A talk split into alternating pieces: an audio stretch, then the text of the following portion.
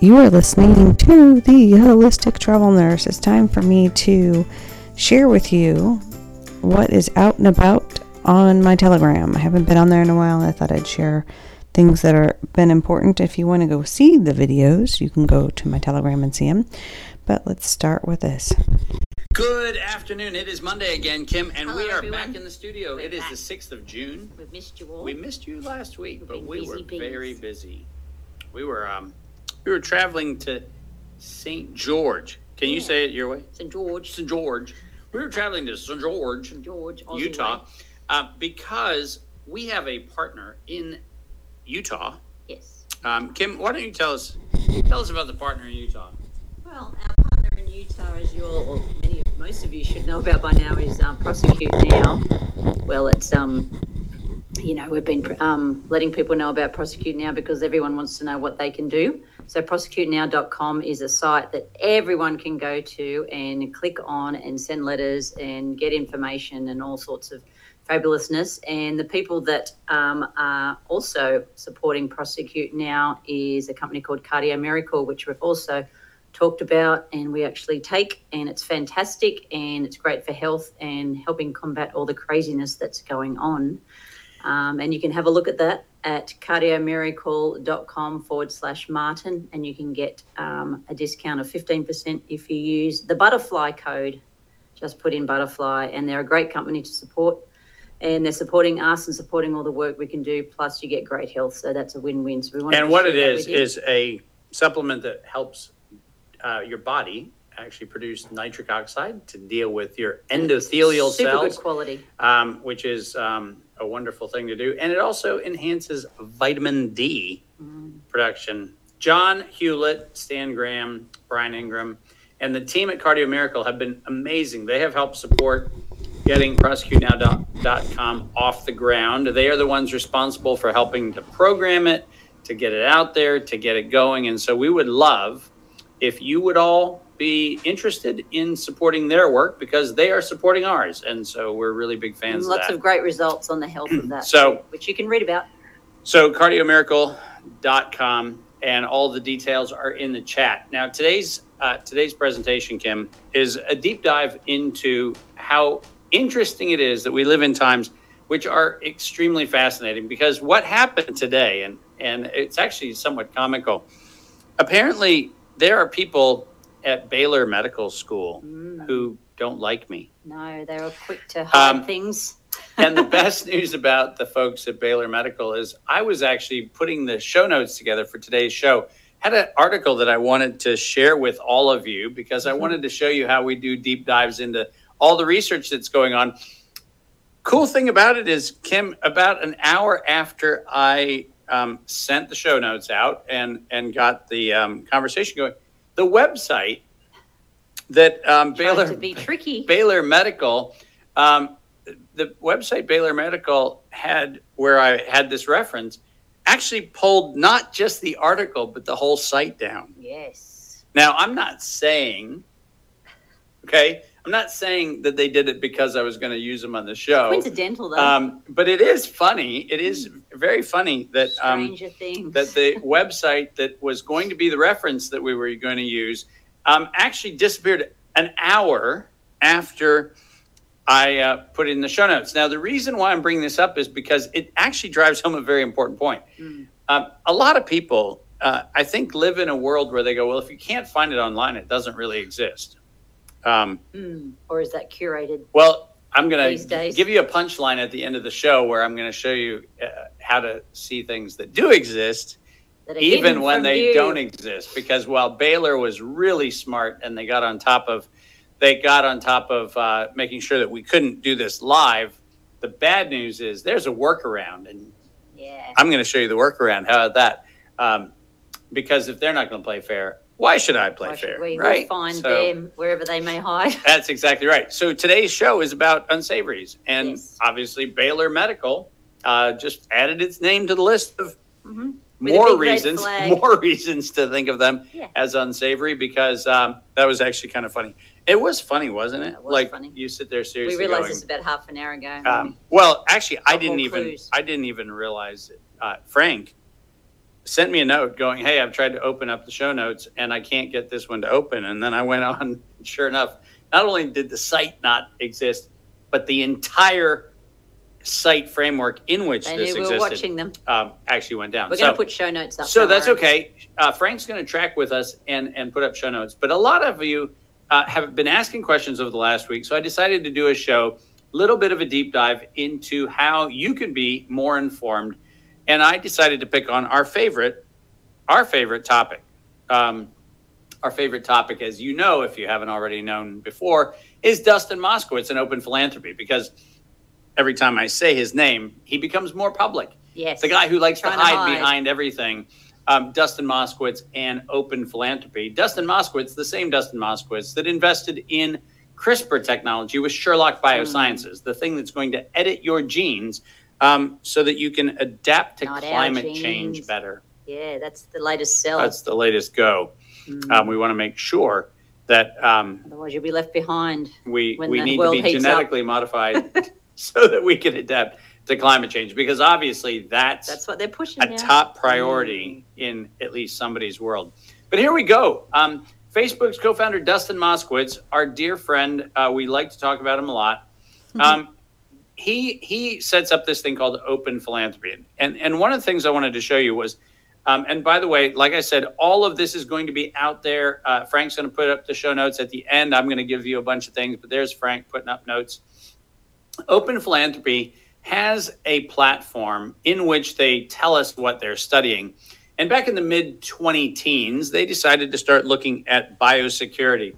And what I wanted to do in this particular show is give you an opportunity to have a look at how we go about finding some of the interesting little details about this. So, what I wanted to do is show you a write up of a shallow investigation. I, I like the fact that they said this was a shallow investigation. This is not a, Not a deep, deep investigation.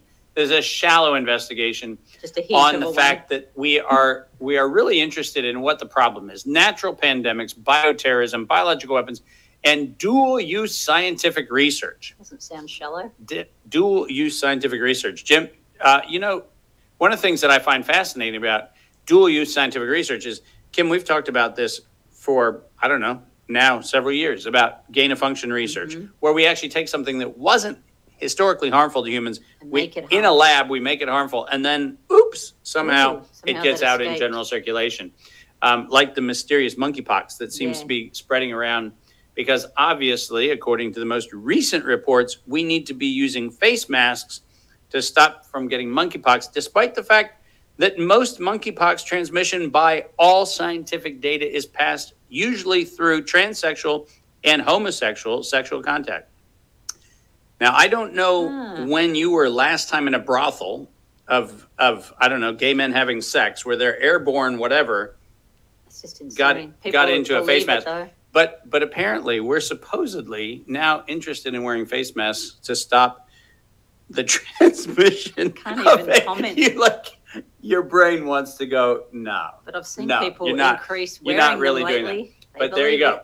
So so if you go through this page, what you'll find, and we have the references on here, we find a whole bunch of things about what the problem is. Um, they actually talk about dual use research and the possibility of accidental deployment. Accidental. I love the word accidental deployment. Can Now, anything be now let's just accidentally let's just deployed? stop and think. You could have an accidental leak, right? But an accidental deployment implies that there are acceptable deployments. There are certain deployments that are actually okay. Um, I mean, this this document, if you go down through it, you, you, you kind of lose your brain. And so I wanted you to see this, but what I really wanted you to see is actually the bottom of this. Because down at the bottom, we have four names, and, and the names are Jennifer Olson uh, of the Skoll Global Threats Fund.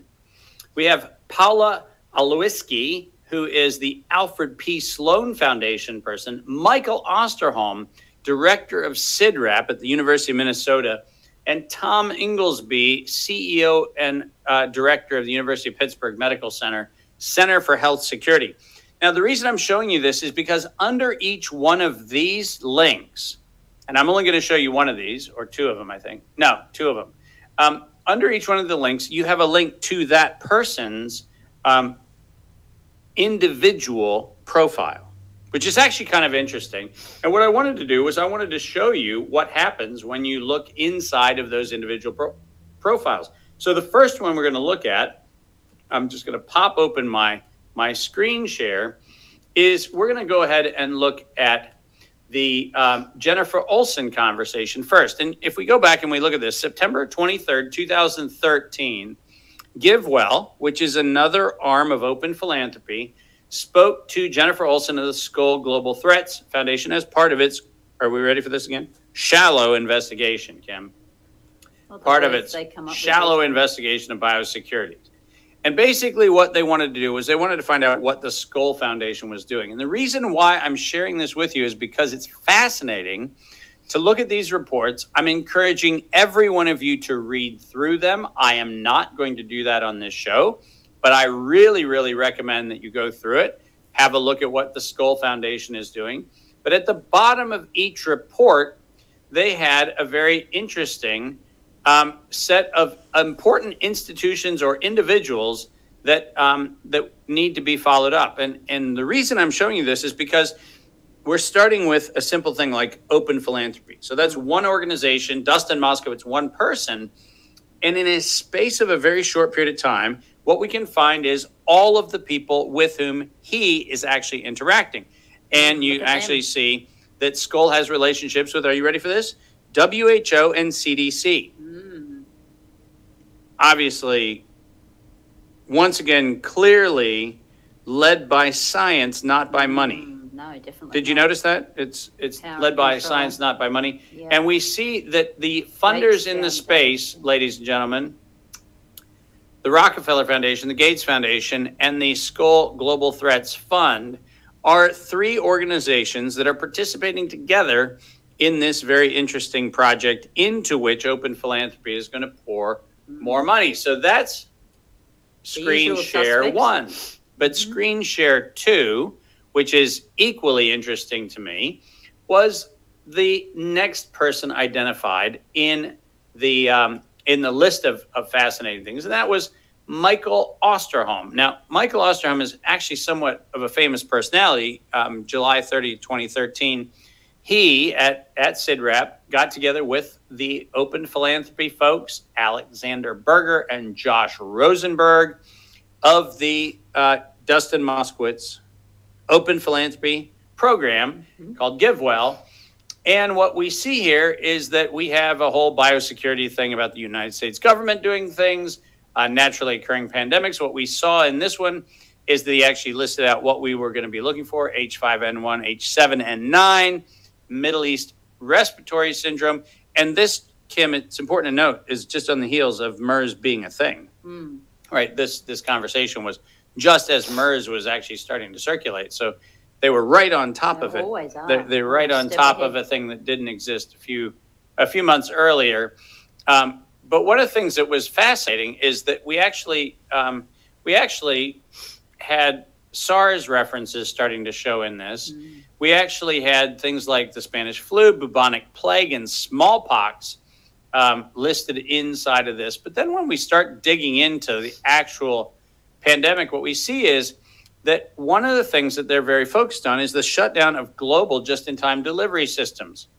And it turns out that if you go into this report, and once again, I'm not going to read you the whole report, but if you go into it, you see that these guys are thinking through exactly the strategies that seem to be mm-hmm. playing out every single time Yep. we have an alleged pandemic. And it's as though it's coming right off of a script.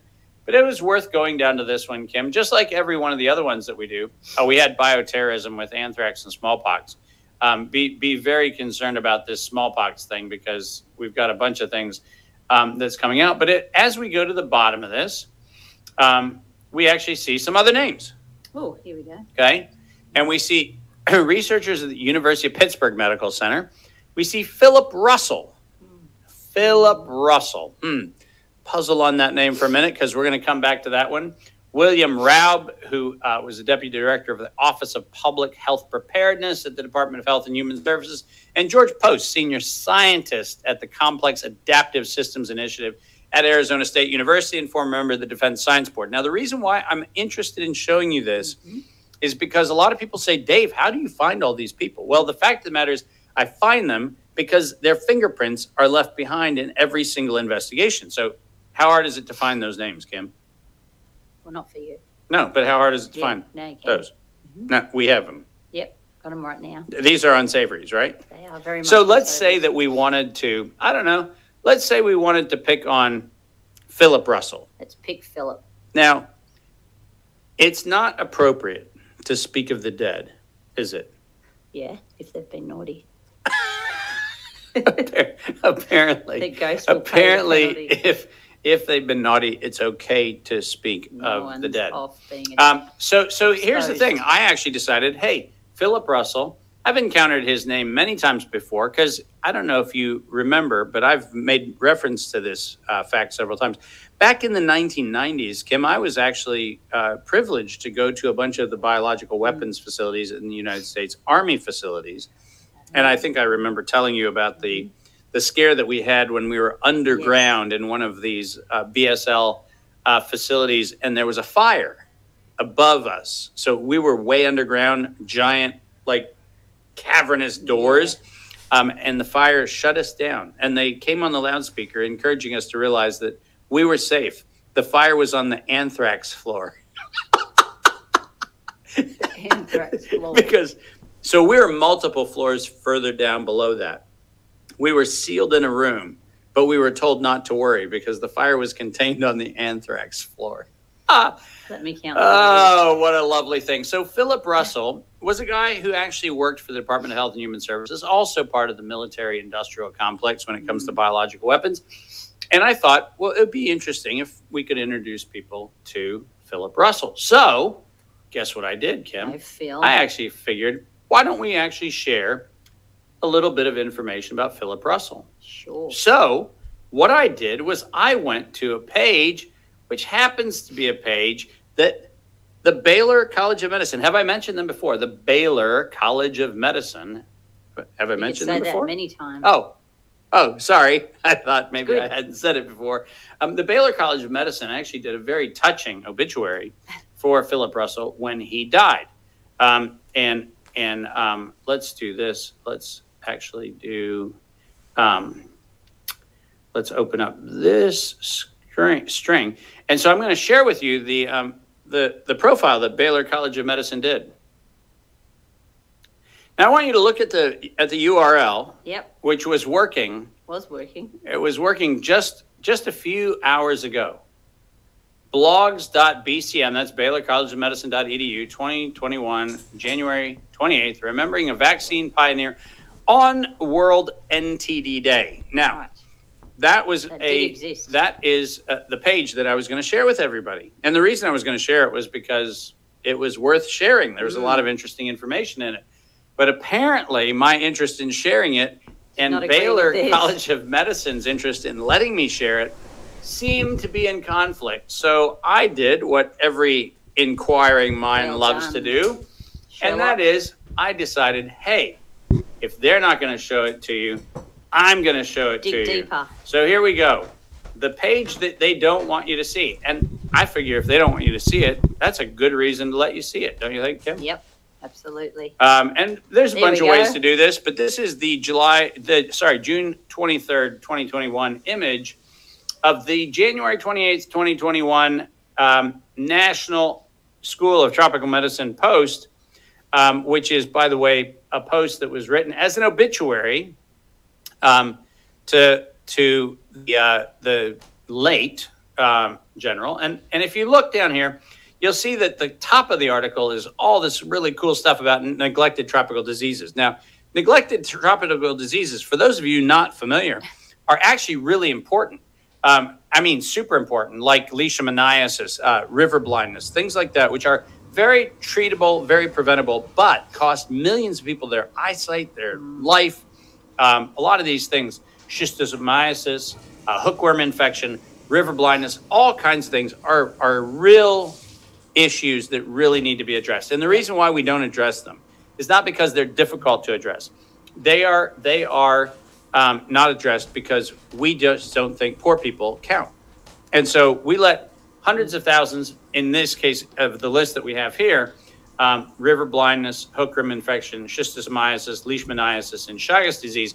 We let these people die because they are irrelevant people. Yeah, it's a shocker. Um, and so while we million. pretend like we're doing something to help, um, that's not the case. But Major General Philip Russell was one of the few uh, Army officers to attain the rank of Major General as a scientist and researcher, and he was a pioneer in virology. And if you go back and you look at all of the places where he worked, including the Walter Reed Army Institute of Research and the U.S. Army Institute of Infectious Diseases at Fort Detrick, Maryland, what you find is that not only was he extremely involved in that very same problem that we heard the open philanthropy people worry about, which is Yep. this idea that maybe we could do something in a lab that would make a pathogen more pathologic. But it's actually an, interesting that you see what else he did? Ooh, look at that. Served as a member and chair of the Sabin Vaccine Institute. He also led efforts internationally at the World Health Organization to reorganize global governance of the injections, eventually leading to the formation of the Bill and Melinda Gates Foundation Ooh. Zone. Gavi, isn't it amazing that these They're all parties intertwined, are they? all linked together? And it's not like a little bit linked together, they are Everywhere. massively linked together. And the reason why this is important is because a lot of people don't seem to pay attention to the fact that these people are actually just real people. They're not they're not like they're not a massive army of people. These are these are real people and they have real names and they have real identities and they work mm-hmm. for real institutions and you didn't know that Baylor College of Medicine didn't want you to see the article I just showed you. No, Why on try to keep earth? Why on earth would they actually take that article down? It's an obituary to a guy they say they're actually celebrating, Yep, and they removed it. There's too much evidence in there. but they remove it because they don't want anybody to see that it's actually Baylor College of Medicine and the entire Gavi Alliance and the Gates Foundation and the. Skoll Foundation and the Open Philanthropy Foundation, all of them going together actually want to make sure that you and I cannot see what in fact is going on. So I figured before they join the take it down, before they take it down, I'm going to go ahead and and do a little bit of a Hall of Fame of the people that you're not supposed to know about. These are people who um, Now you do know. who, according to the powers that be, we're not supposed to say their names in public. Hmm. So, We're gonna Kim, what do you think? Shall, unveil. shall, shall we actually shall we actually do the to unsavory. Get their, um, their minutes of thing to do, which is to actually? Are you ready for this? Yeah, just baby. um, I don't know. Here we go. Should we just read out the names Yeah, of the people that we're not supposed to know about? Because them obviously, um, we're not supposed to know about these people. Um, but these are the people and the institutions, and this is an important thing. These are people and institutions who who are acting in your best interest. Mm-hmm. These are people who whose job it is to make sure that you, the impoverished and mentally lacking acuity uh, public, don't know what's in your best interest. These are the people who looking have your you. best interest in heart. So let's go ahead and let's make sure that the people who have your best interest at heart get mentioned. So Stanley Lemon, School of Medicine, University Texas, Galveston, Texas. Kim, remember Texas? And by the way, let's take a moment, shall we, just to reflect on something. I, I'm I'm fascinated by the number of people who tell me, well, thank God we have Republicans that are at least holding the ground on on on uh, some sanity. Um, I think it's worth noting that Ronald Reagan was a Republican, yes. and in 1986 do a good he signed the Childhood Injury Act, called the 86 Act. Yep. George Bush, a Texas Republican. Hmm. Did you notice I said Texas Republican? Yep, a Texas. Republican in 2005 signed the PrEP Act. And Donald J. Trump, also a Republican, signed the executive order to get Operation Warp Speed going in September of 2019, a full three, Three months strikes. before there was a reason to do it. So, if those of you think that this is a political affiliation game, it isn't.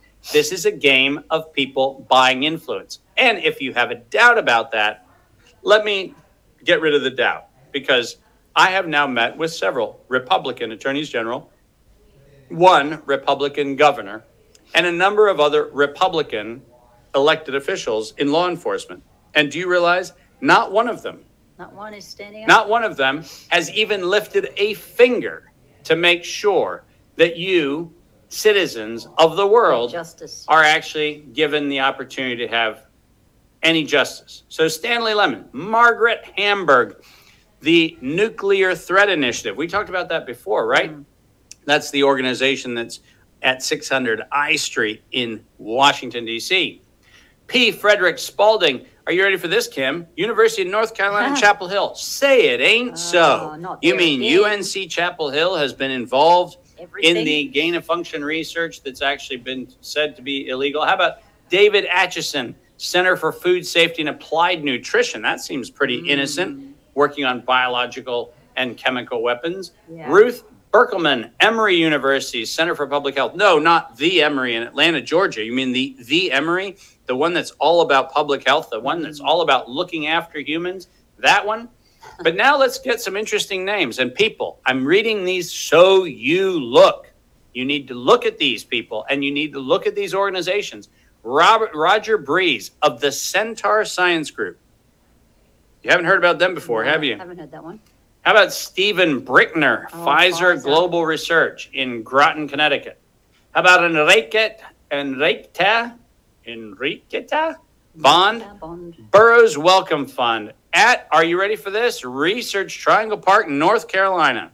North Carolina's. I'll tell you what, the tar, tar Heels have more tar on their heels than they need at this point in time. Yep. The Burroughs Wellcome Fund. Nancy Carter Foster, the Program for Emerging Infectious and HIV at Department of State. Gail Cassell at Eli Lilly in Indianapolis. And that's the same Eli Lilly, by the way, that funds most of those little tiny Midwestern colleges, you know, because because they're trying to make sure that they get um, just the corporate philanthropy. It's really what it's about. It's not about influence. It's not about making No. sure that you buy professors in. in colleges and universities. It's about making sure that you spread the love of education. That Eli Lilly. How about Bill Colston, Lawrence Livermore National Laboratories, or Ralph Erickson, Global Emerging Infection Surveillance at the Department of Defense in Silver Spring, Maryland, Merck Vaccine Division, Mark Feinberg, Patrick Fitch of the National Biodefense Analysis and Countermeasures Center in Frederick, Maryland, Daryl Galloway, Medical and Science and Technology Defense Threat Reduction Agency, Fort Belvoir, Virginia. Elizabeth George, Biological and Chemical Countermeasures Program at the Department of Homeland Security. Jesse Goodman, Center for, this is CBER, this is the FDA at, in Rockville. You know, the independent agency that reviews Yeah, things. Re- remember that? People are Great to have so this. How about Eduardo Gozzo, Institute de Medicina Tropical, Alexander von Humboldt, Universidad Peruna, Peruna, Perurana, Cayento, Herrida, Lima, Peru. Jo Handelsman, College of Agricultural Sciences, University of Wisconsin. University of Wisconsin. Wisconsin seemed to be one of those places that seemed to be promoting all kinds of the uh, craziness early on, and Yeah, and we that- can't understand why. Maybe there was mu- mu- Something mu- going mu- on. mu- mu- money involved. Did I say that out loud? Carol Heilman. That sounds like a German name that Mm. you know involves a salute. I don't know. Division of Microbiology and Infectious Disease at NIAID. Oh, That's Anthony. Fauci's lovely thing. Oh, David? Heyman, polio eradication at the WHO. Phil Hosbach, new products and immunization at Sanofi Pasteur. James Hughes, Global Infectious Disease Program at Emory University. Stephen Johnson, Arizona Biodesign Institute. Have a look at that one, people. The Biodesign Biodesign. Institute. That's a lot of fun. Gerald Kuish, or Kuish, or whatever that is. Boston University School of Medicine. Rima Cavas at the National Center for Preparedness, Detection, and Control of Infectious Diseases at the CDC. Lonnie King, Center for Zoonotic, Vector-Borne, Enteric Diseases at the CDC. George Korch, United States Army Medical Research Institute for Infectious Disease, US AMRID, for those of you who are following the acronyms. Joshua Lederberg, Rockefeller University, Lynn Marks, GlaxoSmithKline, Pennsylvania, Edward McSweegan, NIAID again, Again. Stephen Morris, Center for Public Health Preparedness at Columbia University, Michael, Michael Osterholm, CIDRAP all over again, George Poste, Arizona Biodesign Institute, Stanford, uh, David Relman, Stanford University, Gary Roselle, Central Office of the Veterans Health Administration, Janet Shoemaker, Public Health uh, Affairs for the American Society of Micro- Microbiology, Brian Staskawicz, P- Department of Plant and Microbiology at University of California, Berkeley, and Terrence Taylor, International Council for Life Sciences, Washington, D.C. Now, why would I read these people out loud? And I'll tell you the reason why. These are people who directly or indirectly have personally benefited from. The financial largesse of just a generous soul. Hmm. And the reason I'm showing you this is because, in many ways, this is a map of how the pandemic of propaganda Yep. actually moves. Because what we just did is we just went through the list of what I call patient two, three, four, five, six, etc. This is hmm. where one person with a checkbook has a disease. Yep. The disease is called a willful act of domestic terrorism to manipulate a population into doing something they would not otherwise do. So you start with that. Then what you do is you actually spread that infection to other people. Yep. These are the first patients that were infected by the infection of, hey, let's So terrorize the population Yep. to get people doing a thing that they wouldn't otherwise do. And it turns out that if you do that often enough, the great news is you can do it often enough that you actually stop caring. And that leads me to my final Lose their humanity. my final person and i really want to celebrate this person because i feel like she hasn't gotten enough airtime and i feel like she really should because of all the most prescient people in the world the people who actually have had the finger on the pulse of things before they could be known and before they could happen this person happens to be the single best forecaster in the world Great. Can't wait to meet this and person. and and I'll tell you what, as a forecaster, you sit back and you go, "Oh my gosh," um, you know. They used to say that weather forecasters are only right when they're looking out the window, and they go, "Hey, the forecast is for rain. Why? Because it's raining." Now, good forecasters Yep. can give you an idea by looking at the radar that maybe you're going to get a thunderstorm in the next six to twelve hours. That's that's kind of a good thing. But this person that you're about to meet, this one person that you're about to meet, is better than all those forecasters, Right. Kim. She Clever. has the ability, she has the ability to actually forecast events that don't even have theoretical possibilities Ooh, before they happen. And then not only does she have the ability to forecast them, but she has the ability to forecast them with precision. Like a year or more out, she has the ability to tell the world what's coming. Now, I, for one, thought, my gosh, I thought I was good. yep. You know, you. I did the 10 years hence lecture and and got the order of bank failures in the 2008 financial crisis 2 years before it happened um, because I did something like I don't know, read contracts that had maturity dates on them. That's how I was so cunning and Clever. and and yes, so clever as you like to say it your way. Clever. Clever. With an. I was so clever. um, but but um, no, this person is better than me, Kim. I have to say Let's introduce her. because she has the To the ability group. to psychically see a pathogen, see it on the horizon, write about it, forecast its arrival, and tell you how it's going to roll out before the thing actually even exists. Isn't that brilliant? Crystal ball. So so let's meet the person who happens to have the control of how the hell you know what's happening in the world and it's none other than our dearly beloved Yamin or yeah, Jamie. I'm going with Jamie. that was exotic. Mean? Now, let's have a look because I thought it doesn't do us any good if we just look at this person from the Nuclear Threat Initiative and go, well, Dave's picked on the Nuclear Threat Initiative before, so it would be a bummer if he's just picking on, I don't know, an Willy-nilly. innocent woman who has a, I don't know, a name that suggests that maybe she is a, an immigrant personality or derived from immigrant seed, and so maybe I'm just a racist. Maybe this is white that. privilege. Maybe it's mm-hmm. something else. So I figured rather than let our story end with that, I, I thought maybe Let's have a we'd look at scroll down just a little bit, shall we? Let's check her And, out. and let's do the big unveil because I thought maybe it would be a good idea to see um, where Dave Martin gets all of his information. Ooh. Hey, Kim, I've done a lot of talking on this show.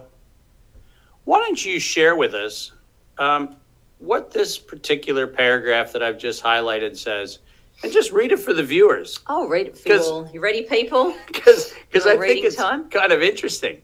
Prior to this, Dr. Yassif. Uh, what's the this? Prior to taking over the oh, NTI's yes, sorry. global biologic policy program at NTI.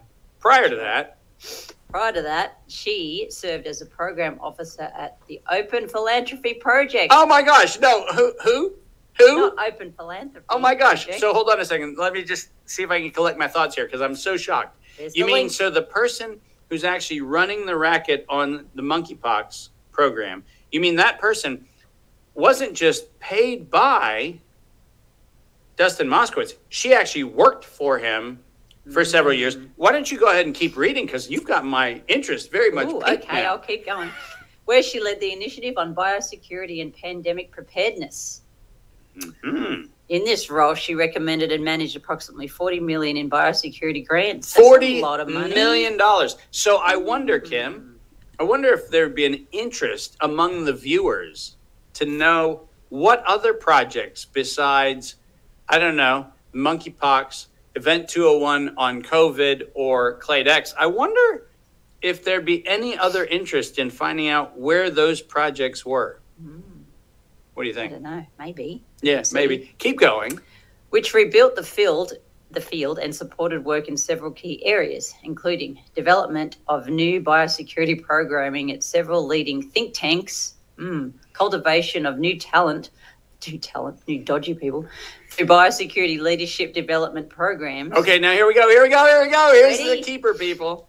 initiation of new biosecurity work in China and India, establishment of the Global Health Security Index, development of the Clade X tabletop exercise, and the emergence of a new discussion about global catastrophic biological risks.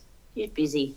Isn't it amazing? Isn't it wonderful that this one individual, this one individual who who happens to be at the author byline of so much of what has been served This goes on a little bit more. You can go see the rest of it on my Telegram.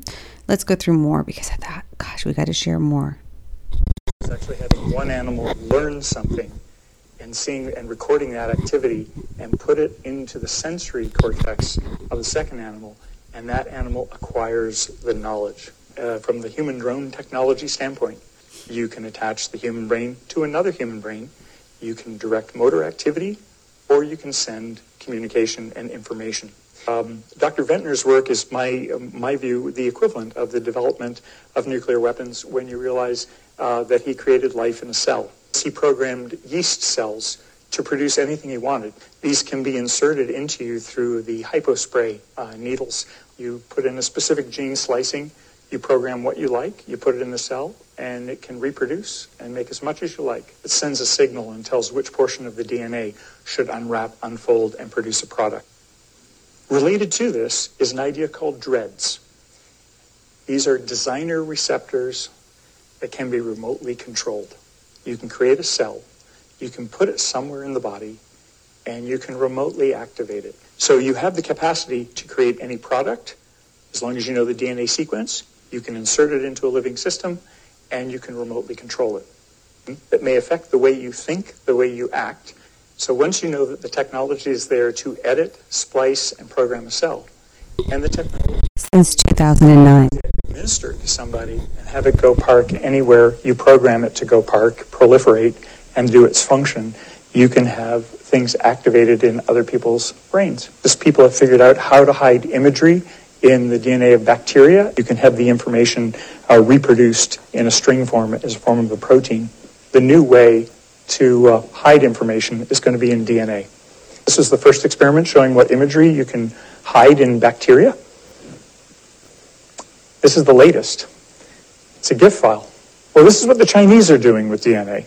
Merging DNA systems with quantum uh, uh, computing will be really quite an amazing and both lethal threat. The next thing I wanted to mention to you is memory. Can we erase memory? Can we modify memory? Can we change memory? The short answer is yes.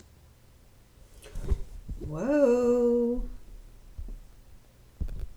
We talk about this a lot now, but you know, when you're talking about a dysregulated immune system, um, you know, it, that and any other disease, you know, fasting, whether you do, uh, to, you know, restricted time uh, eating, where you restrict yourself to certain windows, or you do repeated serial fasts, like a day or two a week, you don't eat for a day. For some, the latter is, is a lot more difficult. But fasting really kind of triggers the body into a state of like uh, repair and regeneration. It gets rid of disease cells and tissues, um, and and it's it's helped to heal a lot of chronic illnesses, and especially uh, you know, and it can even uh, stimulate stem cells. And so so we do think a backbone of some sort of fasting, right? We're not really supposed to eat three times a day with snacks in between. Um, you know, giving yourself um, uh, periods of the day or, or, times of the week where you're not challenging yourself with food will help your body heal. Ivermectin is the backbone to what I do. Um, uh, and by the way, this is kind of my protocol. Our updated protocol has things separated a little bit because, but these are the kind of things that I'm doing like first line. Ivermectin, I will tell you my patients, I consider my patient and my practice, I, I, I, kind of split everyone up into ever ivermectin responders and ivermectin non-responders. The majority respond to ivermectin to some small, moderate, or large way. Um, when it's when it's a minimal benefit and or they don't respond, I find those patients much more complex, and I'm doing a lot more trial and error. Um, but I've gotten fantastic recoveries with almost ivermectin alone, um, but we do pair it with other things. So hydroxychloroquine, if I use it, um, I use it in a staggered fashion. I, I, will use it almost as a second line. I don't use it sort of up front, but I will start it within a week or two if I'm not getting the kind of response I want from ivermectin.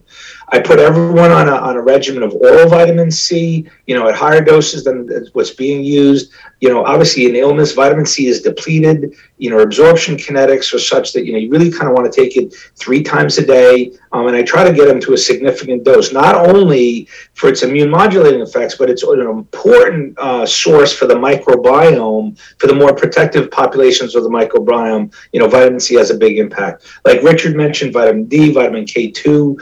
Um, Low dose naltrexone, I oftentimes will pair that with ivermectin because it has a lot of uh, different impacts. You know, Richard mentioned toll-like receptors, and it, it's immunomodulatory. And we're getting increasing clinical feedback. I've seen it myself, and others uh, have just found uh, a lot of help in, in long haul and post vaccine syndromes. And then we have other just um, compounds that are really safe that have a number of different uh, uh, positive impacts, either uh, anti-inflammatory, immunomodulatory. So melatonin, magnesium, uh, quercetin. Um, probiotics, prebiotics, you know, there's many different types out there. I'm now using actually a product from the UK in all my patients because they had a, a, a, really good trial on it, but it's a combination pre and probiotic. Um, obviously, uh, omega 3 fatty acids. And then in some, you know, we'll start aspirin, and then I use this kind of natural fibrinolytic enzyme, lumbrokinase. I'm using that, and I've found, you know, some patients will really respond to that, and it's always surprising because I never know which one of these is going to have the impact. But I sometimes get really strong uh, responses um, beyond what I talked about from like lumbrokinase, and others will swear by Nigella sativa. They're like, when I started that, I started to feel better, and so it's weird. I mean, the, the one nice thing about doing trial and error with patients is that these all of these compounds are like generic, repurposed, and have extremely wide safety profiles. So it's not like you're going to hurt anyone. The anticoagulation is the, the, the, one one that I have a lot of caution around because I don't want to, you know, I certainly would never want to have anyone suffer a, a, any kind of dangerous bleed. What's nice is lumbrokinase is an enzyme which has also a very uh, long and, and high safety profile.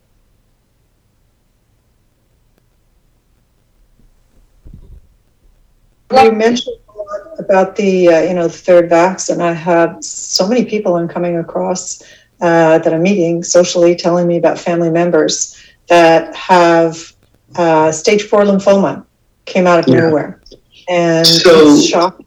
I'm like, it's it's just shocking.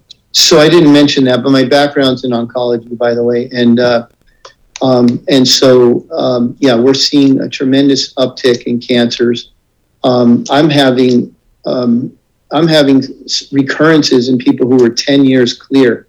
I had three in one period after the third booster. I haven't had any in, in a couple of months, but I mean, I'm talking people that were clear of their tumors. 10 years, which is almost unheard of, be clear 10 years and then have it come back um, within a very short period uh, and came back very aggressively. Um, and it, it, it literally took me back on my heels a little because these are people that I basically come in and I've become friends with and hey, everything's good. And, and just to see them um, um, have the recurrence and come back so aggressively when I thought we were pretty much had, uh, you know, finished that off. So So check this out. I'm blocking out with this piece of paper and this pen certain keywords that you don't want on your Instagram just because it puts that stupid thing to cdc.gov. But uh, look at this QR code. The QR code that people have holds a lot more information on them than they may think. Okay, this is Canada's QR code, but many countries have the similar thing. Look at all the information it has on you. Religion, organ donor, driver's license, marital status, non-essential access, reserved for future use. So that's a thing that they're going to have more info in the future. Allergies, gender identity, smoker, uh, sex, uh, are you a firearms owner? Uh, are you a restricted firearms owner? Uh, are you? Do you have any warrants? And then look at this. What's your credit score? How many accounts do you have? How much do you owe? What did you make this year? What did you make last year? This is how much information that QR code will have. This will be the social credit system on steroids, if not a carbon copy of it. And this is what people are being, it is being imposed on. Uh, that's being imposed on them. And the only power this has is the power you give it. If everyone refuses, good luck with this system, man.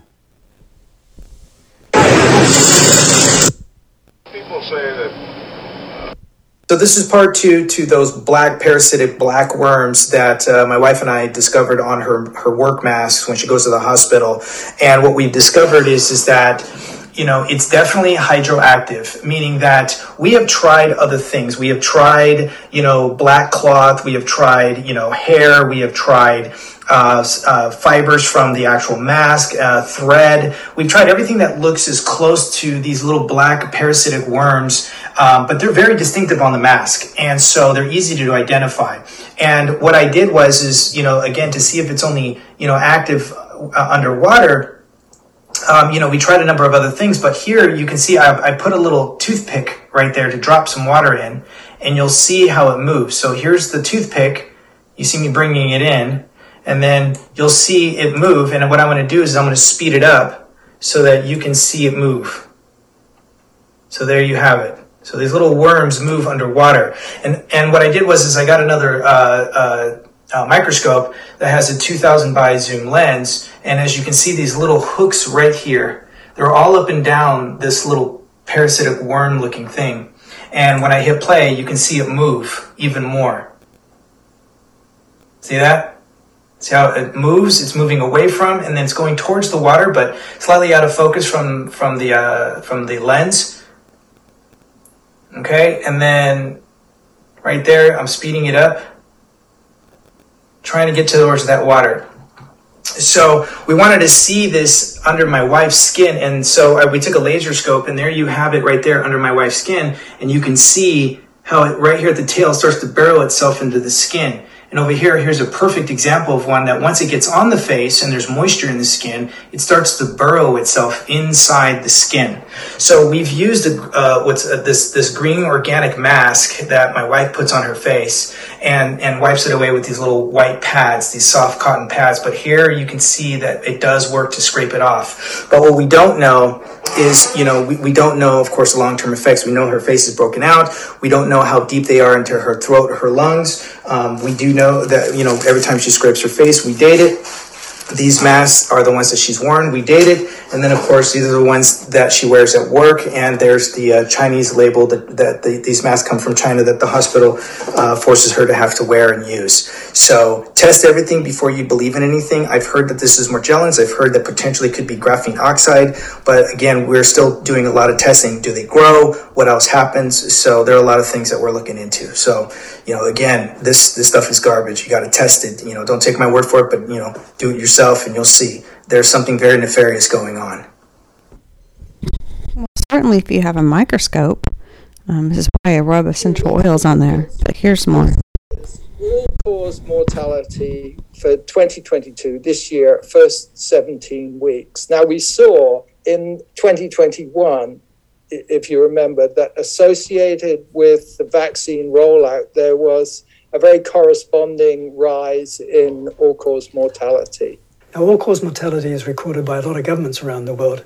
It's a weekly record of how many people died and doesn't actually say why they died, it's just the fact that they died. The first graph I've got here is of all cause mortality from the 17th of February 2019 all the way through to uh, the 2nd of uh, January 2022. Now, this brown part of the graph here is the nine month vaccine rollout period, and that's what I'll be mostly talking about. Um, so, to get an idea of the numbers of deaths that happened during this period, as you can see there, there's quite a big slug of uh, deaths there. The first thing I did was compare with exactly the same time in the previous year, which is just down here. Uh, there's the dates there that I've uh, looked at, and the result is this there are 1,999 more deaths than the same period in 2020, this period here. And there was no flu season here or here. So the question is, why were there 2,000 extra deaths in this nine months? The other thing I did was compare it with this flu season over here. The 2019 was quite a serious flu season, it seems. Um, and so there's a lot of similarity between these two castles, so to speak, but this one is still larger It's larger by 50 more deaths. So there were 50 more deaths here when there was no flu than there was over here when there was flu. And Again, the question is why? And now we're starting to get into 2022. And what is the situation here? Well, the solid blocked orange is the excess mortality compared to the historical average from the year 2010 to 2019. So the blue line is the historical average, which you can see starts off somewhere around uh, 560 in midsummer and then goes up into the winter uh, weeks. But the solid black line are the figures for excess mortality. Now, if you add up all the people covered there in the first 17 weeks, approximately four months, it comes to 2,200 excess deaths. Mm. Now, during that period, there have been less than 450 deaths that are estimated by the government to be caused by COVID. So we're looking at eight months in 2021 where we had 2,000 excess deaths while the vaccine was rolled out. Now we're in 2022. We're looking at a rate that is uh, 50% more than that now. So we are running an excess death rate here, and uh, we have to be, uh, the government has to be investigating it. We're seeing these reports like we saw on Newshub, where um, they're saying a cardiologist appears and says we're having a lot of, you know, cardiac events must be due to COVID. Tairāwhiti cardiologist Gerry Devlin says he's seeing a number of people with post COVID heart issues.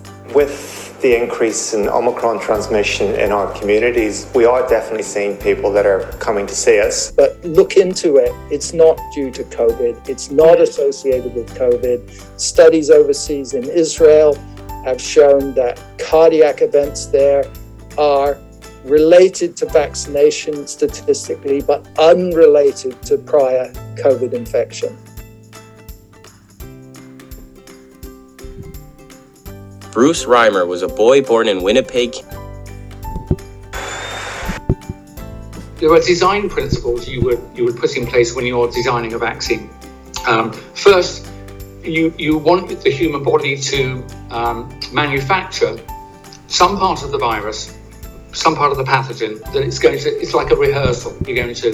The idea was you develop immunity to that, but you would pick a part of the organism, I say, I would put to you your, and your listeners, that's not intrinsically harmful. We knew before they chose it that the sticking out spike bit on the outside of these viruses is of a family of superficial proteins that are known to be biologically active, to have neurological effects, to have thromboembolic or blood clot effects, and more. So I knew that as soon as I did the little bit of basic research, I realized they'd picked spike protein uh, on the surface. And I knew at that point there was going to be significant safety problems. I didn't know how many, but I knew they'd picked the da- inherently the most dangerous part of the vaccine. Um, next, you would pick a part of the of the organism that is genetically most stable. Well, they picked the bit that that apparently mutates most quickly. So, and, you, and I, I knew that meant that as soon as the standard genetic drift occurred, the vaccines will stop working. And then finally, you must try and pick a part of the organism that's most different from you, so that when you invoke, elicit an immune response to that, it won't overlap and hit you. But unfortunately, the spike protein, although not very similar, is least dissimilar from human proteins. There are dozens of human proteins that are slightly similar, and I think that makes autoimmune responses very likely. Here's the thing maybe I'm wrong about all of this stuff, but don't you think it's really interesting that all four companies independently chose to encode in their gene based vaccines the same bit, the spike protein? I, have spoken to many peers, uh, retired people mostly in my industry, and I, and I said if we were running a uh, a brainstorm, you know, leading a, a, session, what's the chance that we would all come up with, you know, choosing what I've just said is the suboptimal choice? And they went, well, obviously you wouldn't pick this. And I said, well, so what do you make of all four companies doing the same thing? There's a long delay, and they said they must have decided to do it together. I said, so I think collusion and malfeasance is evident there